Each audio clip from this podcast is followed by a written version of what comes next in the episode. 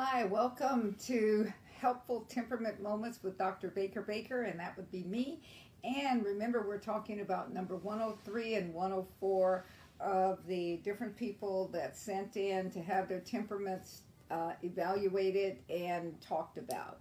Uh, apostles, prophets, evangelists, pastors, and teachers, I keep reminding you that this is something that's for you. It's for any leadership, it's for um, the body of Messiah the body of Christ, and the kingdom of God.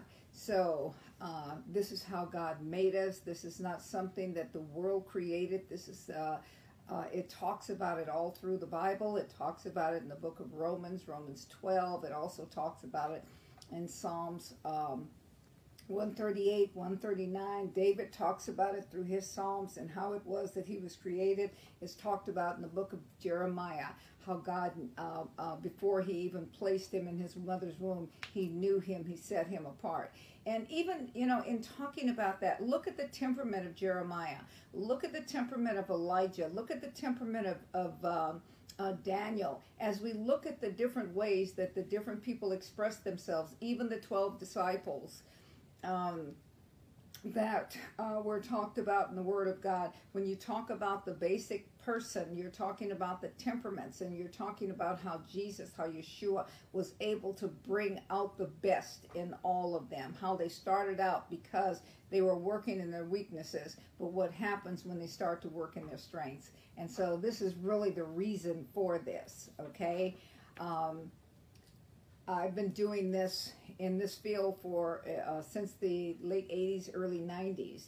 And so it's one of these things that I believe is missing from being able to put people together. This is one of the things that we're not taking what the the world system says and trying to bring it into the uh, the church or the ecclesia or into the, the kingdom of God and make it sanctified. This is the way that we were created. This was before uh, any psychology. This was before any of those things because it was what God had created. So I, I just it's important to let you know that you have to believe in creation. You have to believe in how God created us in order to be able to really uh, take this, understand it, and do it. And remember I know many people have said, well, I've done this in our church and we've done this, but if you're not talking about the different five, um, five areas, the five uh, temperaments, you know, then you're not talking about the same thing that I'm talking about. You're talking about something that's made in the world system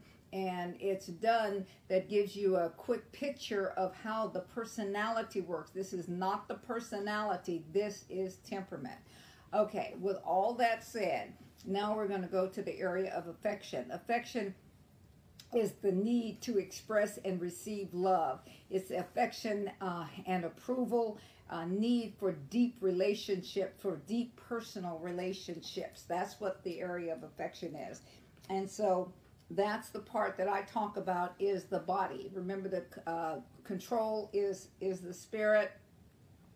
The uh, inclusion, uh, social orientation, and intellect is the soul, and then the body is the area of affection.